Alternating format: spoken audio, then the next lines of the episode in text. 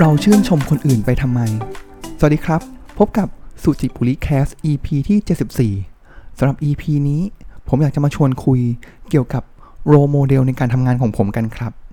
ต้องบอกก่อนนะครับว่าจริง ๆ แล้วเนี่ย ผมมีโรโมเดลหรือว่ามีคนต้นแบบในการทำงานของผมเนี่ยก็มีอยู่แล้วนะครับ แต่ว่าหลังจากที่ไปปฏิบัติธรรมมานะครับ แล้วก็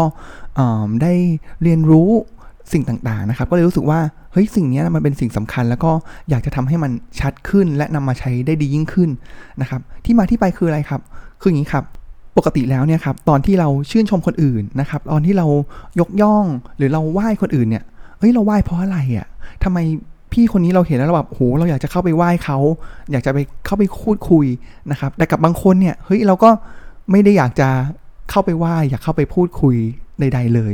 นะครับ เออมันเราไหว้เขาเนี่ยหรือเราเคารพนับถือเราชื่นชมเขาเนี่ยเราชื่นชมเขาที่อะไรนะครับอันนึงเลยเนี่ยที่ทำให้ความคิดผมเรื่องของโลโมเดลและการนำมาใช้เนี่ยมันชัดขึ้นก็คือตอนที่ผมไปปฏิบัติธรรมนะครับแล้วก็นี่ขอเท้าความนิดนึงนะครับ แต่ว่ามันเกี่ยวข้องกันนะครับ เดี๋ยวลองฟังดูนะครับว่ามันเกี่ยวข้องกันอย่างไรนะครับคืองี้เขาบอกว่าตอนที่เรานับถือพระพุทธเจ้าเนี่ยครับหรือเรากราบไหว้พระพุทธพระธรรมพระสงฆ์เนี่ยคำถามเดียวกันเลยครับ เราไหว้พระพุทธเพราะอะไร เราไหว้พระธรรมเพราะอะไร เราไหว้พระสงฆ์เพราะอะไร อย่างพระพุทธเจ้าอย่างเงี้ยครับ เออทำไมเราต้องไหว้คนคนนี้ด้วย แล้วก็แบบ 2,500 กว่าปีมาแล้ว เราก็ยังไหว้เขาอยู่ เออเราไหว้เขาเพราะอะไรอะ่ะ เพราะเขาถ่ายทอดศาสนาหรอแล้วเขาค้นพบแล้วเขาเอามาถ่ายทอดหรอนะครับ ก็อาจจะใช่นะครับ แต่ว่าจริง ๆ แล้วเนี่ยในทางพุทธเลยเนี่ยครับมันก็จะมีเขาก็มีพูดอยู่นะครับว่าสาเหตุที่เรากราบไหว้พระพุทธเจ้าเนี่ยก็คือเราไหว้ในคุณงามความดีของเขา ซึ่งเขาก็จะแบ่งออกมาเป็น 3 หมวดย่อยนะครับ อันแรกก็เลยก็คือพระปัญญาที่คุณนะครับ ท่านมีปัญญามาก เรากราบไหว้ เราชื่นชม ต่อมาก็คือพระวิสุทธิคุณนะครับ ก็คือความบริสุทธิ์ของท่านนะครับ แล้วก็อันสุดท้ายเลย อันนี้สำคัญมากนะครับ คือท่านมีปัญญาท่านตรัสรู้ได้เองแล้ว โดยจิตใจท่านบริสุทธิ์แล้วเนี่ย แต่ว่าถ้าท่านไม่มีความการุณา หรือพระการุณาธิคุณที่อยากจะเห็นแนวทางคำสอนของท่านนำไปเล่าสู่คนอื่น ๆ ไปเทศสอนคนอื่น เพื่อให้เขาหลุดพ้นเนี่ย ถ้าไม่มีพระกรุณาธิคุณ ท่านก็ไม่เป็นพระพุทธเจ้าได้ หรือเป็นพระพุทธเจ้าที่เรานับถือได้ เช่นเดียวกันเลยครับ เหมือนกันนะครับว่าในชีวิตประจำวันของเราเนี่ยครับ เออ คนที่เราไหว้เขาหรือว่าคนที่เรานับถือเขาเนี่ย เราไหว้เขาเพราะอะไรนะครับ อันนี้คือสิ่งสำคัญ เราไม่ได้ไหว้เขาที่ตัวบุคคลนะครับ จริงๆแล้วเราไหว้เขาเนี่ย เพราะว่าเขามีความสามารถหรือมีเขาเรียกว่ามีคุณอะไรที่ เอามาให้เราเนี่ยสามารถเหมือนเป็นที่ยกย่องที่สามารถนำมาใช้ได้นะครับ ซึ่งในชีวิตการทำงานของผมเนี่ยผมว่าผมก็ผ่านเจ้านายมาเนี่ยก็เป็น 10 คนแล้วนะครับมันก็ใช้เจ้านายเปลืองอยู่เหมือนกันนะครับ แล้วก็รู้สึกว่ามันมีอยู่ 4 คนนะครับ ที่พอผมนึกถึงแล้วเนี่ย เออผมผมนึกถึงเขานะ บางคนก็อาจจะไม่ได้เพอร์เฟกนะครับ แต่ว่าผมว่าถ้าเกิดการที่ทำให้ผมมาถึงตรงนี้ได้เนี่ยครับ ผมว่าผมนึกถึง 4 คนนี้นะครับ ซึ่งพอเราจบ EP นี้แล้วเนี่ยผมก็อยากจะชวนเพื่อนๆผู้ฟังนะครับ ลองนึกถึงดูนะครับว่าจริงๆแล้วในหลายแง่มุมนะทั้งอาจจะเป็นแง่มุมของการทำงาน แง่มุมของการใช้ชีวิต ครอบครัว การมีความสุข การเข้าใจโลกเนี่ย ผมว่าชีวิตเราเนี่ยมันมีหลายแง่มุม แต่ว่าถ้าเอาใกล้ตัวที่สุดในวัยนี้เนี่ยครับ ก็ลองหาดูนะครับว่า เอ๊ะ แล้วโรโมเดล หรือว่าเจ้านาย หรือว่าเพื่อนร่วมงานใครก็ได้เนี่ยครับ ที่ เขาเคยผ่านเข้ามาในชีวิตแล้วรู้สึกว่าเฮ้ยเราชื่นชม เราอยากจะเป็นแบบเขานะครับมีใครบ้างลองนึกๆกันดูนะครับอะสำหรับผม 4 คนนั้นมีใครบ้างครับ อาจจะเล่าเป็นน้ำจิ้มนะครับ แต่ว่าผมว่ามันมีส่วนสำคัญ คนแรกเลยครับ เป็นพี่ที่ต้องบอกว่าตั้งแต่ทำงานมาเนี่ยคนเนี้ยโหดที่สุดนะครับ แล้วก็ผมว่าเขาฉลาดที่สุดเท่าที่ผมเคยเจอมาเลยนะครับแล้วก็เก่งเก่งมากนะครับ แต่ว่าก็จะมีความโหด ซึ่งผมคิดว่า ในหลาย ๆ ครั้งที่เขาตั้งคำถามผมเนี่ยคือมันเป็นคำถามที่ critical มาก ที่ผมรู้สึกว่าผมนึกไม่ถึงแฮะว่า เออมันมีมุมนี้ด้วย มันทำให้เราคิดเยอะขึ้นในหลาย ๆ เรื่องนะครับ แล้วก็ต้องบอกว่าโหดจริง ๆ นะครับ แล้วผมว่าในชีวิตของคนเราครั้งหนึ่งเลยเนี่ย เราควรจะมีเจ้านายโหด ๆ ที่เคี่ยวกรำให้เราเนี่ยเก่งขึ้น level up ขึ้นได้นะครับ ผมว่าอันนี้คือคนแรกเลยนะครับ ก็คือเรื่องของเก่งงานเป็นคนที่มี critical thinking นะครับ แล้วก็ มีการตั้งคำถามที่ชาญฉลาดนะครับ อันนี้คือคนแรกที่ผมรู้สึกว่า เฮ้ย ถึงตอนที่ผมทำงานด้วยผมค่อนข้าง suffer มากนะครับ เพราะตอนนั้นผมว่าเลเวลของผมก็ยังไม่ถึงนะครับ แต่ว่าพอเราผ่านไปได้ทุลักทุเลหน่อยนะครับ แล้ว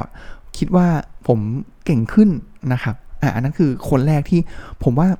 เราควรผมชื่นชมนะครับ แล้วก็นึกถึงทุกครั้งที่แบบมีอะไรเข้ามาในชีวิตนะครับ คนที่สองครับ ก็คือผมว่าเป็นอีกคุณลักษณะหนึ่งนะที่ ผมเรียนรู้จากเขา แล้วผมรู้สึกว่าเฮ้ยผมชื่นชม ผมไม่เคยเห็นใครที่ทำได้ดีเท่านี้เลยนะครับ คือเขาเป็นคนที่มี passion ในการทำงานเนี่ยสูงมากสูงจนน่าตกใจนะครับ คือผมเห็นเขาวันหนึ่งเนี่ยเข้าประชุมด้วยกันเนี่ยเขาโดนทีมอื่น ปาร์ตี้อื่นเนี่ยโอ้โหถล่มซะแบบยับเลยนะครับ แบบผมว่าโอ้โหทนได้ไงวะพี่อะไรเงี้ยครับ แต่ว่าวันรุ่งขึ้นเขากลับมามีพลังงานในการทำงานมี energy มี passion เหมือนเดิม หรือบางครั้งเนี่ย มากขึ้นกว่าเดิมเสียด้วยซ้ำนะครับ อันนี้คือเรื่องของ mentality ในการทำงานนะครับ แต่เรื่องของความสามารถนี่ก็ไม่แพ้กันนะครับ คือเขาเหมือนเป็นฟองน้ำครับที่จะพร้อมที่จะเรียนรู้สิ่งต่างๆ ตลอดเวลา แล้วก็เอามา apply connect the dot ได้นะครับ แล้วก็เรียนรู้ไวมากนะครับ อันนี้ผมว่าก็เป็นอีกคุณลักษณะหนึ่งที่ชื่นชม ผมชื่นชม แล้วก็อยู่ในตัวพี่คนนั้นนะครับอ่าอันนี้คือคนที่สองคนที่สามแหวกแนวไปครับ ผมว่าในชีวิตเราก็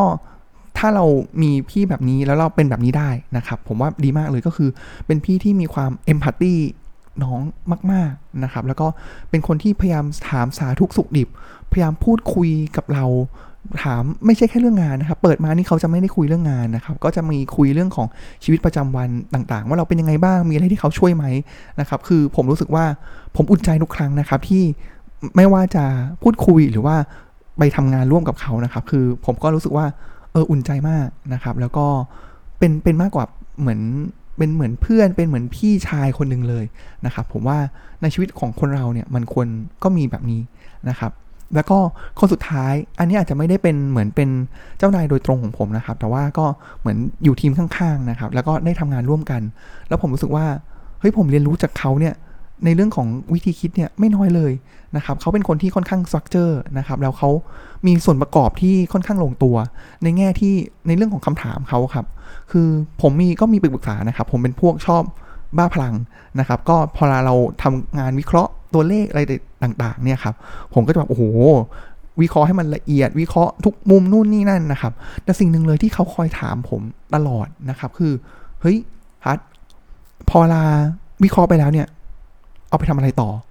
เฮ้ยบางครั้งเนี่ยแค่คำว่าเอาไปทำอะไรต่อเนี่ย เออว่ะมันทำให้ฉุกคิดนะครับว่า เอ๊ะหลายครั้งที่เราวิเคราะห์ทำ presentation ต่างๆ ไปเนี่ย คือเราทำเพื่อเพื่อโชว์ power เราหรือเปล่านะ โชว์ความสามารถเราหรือเปล่า แต่สุดท้ายแล้วเนี่ย เออ องค์กรเราได้อะไรอะ่ะซึ่งผมว่ามันเป็นคำถามที่ฉุกคิดนะ ฉุกคิด แล้วก็พอหลังจากนั้น work กับเขาเนี่ยครับ ก็เลยทำให้รู้สึกว่างานที่ออกมาเนี่ย สุดท้ายไม่ว่าจะทำอะไรมาเนี่ย มันต้องมีคนเอาไปใช้งานต่อได้ ไม่ใช่แค่จบลงบน paper นะครับ อันนี้เป็นเป็นคำถามสั้นๆ แต่เขาก็จะคอยเนี่ยสอนวิธีให้คำแนะนำต่างๆ ถึงแม้ว่าเขาจะไม่เป็นแบบเหมือนพี่โดยตรงของผมก็ตามนะครับ แล้วก็ในเรื่องของการบริหารจัดการทีมเนี่ยก็จะแตกต่างกับพี่สามท่านที่ผ่านมานะครับ คือเขาจะมองแคริเอร์พาดของน้องทุกคน แล้วพอทำเป็นอย่างนี้ครับ มันเป็นคำถามจากที่เขาบอกว่าเอาไปแล้วทำได้ทำ เอาไปทำอะไรได้นะครับ เพราะฉะนั้นในงานต่างๆที่เขาแอสไซน์น้องในทีมเขาเนี่ยครับเขาจะคิดมาระดับหนึ่งแหละว่าเฮ้ยงานเนี้ยมันต้องให้น้องเนี่ยไม่ใช่แบบสั่งเหมือนสั่งงานสเปะสปะไปนะครับ สั่งเอามันอะไรอย่างนี้นะครับ แต่ว่าในงานที่เขาแอสไซน์ให้น้องในทีมทำเนี่ยมันจะเป็นงานที่น้องได้ต่อยอดทางความคิด และองค์กรได้ประโยชน์ด้วยนะครับ ก็จะเป็น 4 คน 4 สไตล์นะครับที่ ผมรู้สึกชื่นชมนะครับ ก็จะเป็นคนที่เก่งงานมาก ฉลาดมากนะครับ critical thinking มาก อีกคนมี passion ในการทำงานสูงมาก แล้วก็เรียนรู้ทุกอย่างตลอดเวลานะครับ อีกคนนึงก็จะเป็นคนที่มีความ empathy ในทีมสูงมาก มีความเป็นคน humanize มากๆนะครับ อีกคนนึงคือทำอะไรจะมีความ balance นะครับ ในเรื่องของตัวเราเอง คนในทีมได้ประโยชน์ องค์กรได้ประโยชน์ แล้วก็ไม่ได้ทำให้เป็นภาระต่อใครมากเกินไปนะครับ อันนี้ก็จะเป็น role model ของผมในการทำงานนะครับ ถามคำถามต่อมาเลยครับ คือ เอ๊ะ แล้วมี role model แล้วยังไงต่อนะครับ เอามาใช้ยังไงอะ่ะ เออ อันนึงเลยเนี่ย ผมว่าถ้าแบบตรงไปตรงมาเลยนะครับ ก็คือ เฮ้ย เราอยากเป็นแบบคนเนี้ย อะ เราก็เรียนรู้เขา หรือว่าสไตล์ของเขาไปนะครับ แต่ว่าอีกมุมหนึ่งที่ผมนำมาใช้เลยนะครับ ในในชีวิตผมเลยเนี่ยครับ ก็คือพอลาหลาย ๆ ครั้งเนี่ย ในในแต่ละช่วงในแต่ละงานที่ผ่านมาเนี่ยครับ ผมก็จะมี เหตุบางเหตุนะครับ ที่ทำให้เออช่วงนี้นี่งานยากมากเลย แล้วมันเป็นงานอะไรใหม่ ๆ มาก ๆนะครับ เพราะฉะนั้นสิ่งที่ผมทำก็คืออะอาจจะมโนนิดนึงนะครับ ผมก็ลองคิดว่า เอ๊ะถ้าเกิดเป็นพี่คนแรกเนี่ย มาอยู่ตรงนี้เนี่ย เขาจะตั้งคำถามอะไร ถ้าเป็นพี่คนที่สองที่มีความ passion ในการทำงานพอโดนมาขนาดนี้แล้วเนี่ย เขาจะ เป็นยังไง วันรุ่งขึ้นเขาจะ bounce back หรือว่ากระเด้งกลับมาขนาดไหนนะครับหรือว่าถ้าเกิดเป็นใน scenario ถ้าเกิดเจอทีมนะครับผมก็จะคิดว่าเออถ้าเกิดเป็นพี่คนที่ 3 เนี่ย ผมจะทำอย่างไรบ้างนะครับกับเหตุการณ์นี้นะครับ พี่คนที่3เนี่ยไม่ใช่แค่เอมพัตตีกับในทีมนะครับ แต่ว่าเขาก็ยังมีความเอมพัตตีกับเพื่อนร่วมงาน เพราะฉะนั้นในทุกๆ ครั้งผมว่าแปลกใจมากเลยนะครับว่าเขาจะรู้เรื่องราวของแต่ละคนเยอะมากนะครับ แต่ว่าเพราะทุกคนเนี่ยเข้ามาหาเขาขอคำปรึกษาเขาเหมือนเป็นแบบเอออยู่กับเขาแล้วอุ่นใจนะครับอันนี้คือเป็นพี่คนที่3นะครับแล้วก็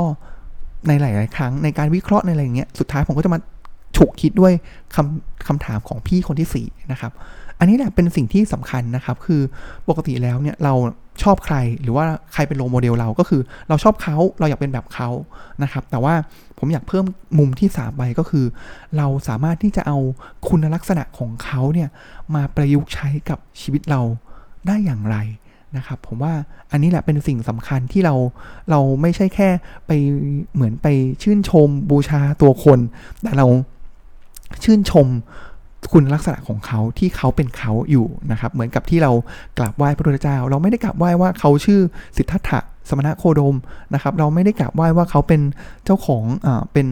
ศาสดาศาสนาพุทธนะครับ หรือว่าเขาเกิดที่อินเดียต่างๆ นานาเป็นเชื้อกษัตริย์ แต่เรากราบไหว้ท่านที่ท่านในคุณงามความดีของท่าน ในความที่ท่านปัญญาของท่าน ในความบริสุทธิ์ของท่าน และในความเมตตากรุณาของท่าน นะครับผมว่าอันนี้ก็อยากจะฝากชวนคิดนะครับว่าเอ๊ะในชีวิตเราเนี่ยมีโรโมเดลเป็นใครที่เราอยากเป็นแบบเขานะครับแล้วก็ที่เราชื่นชมและที่เราอยากจะนำคุณลักษณะ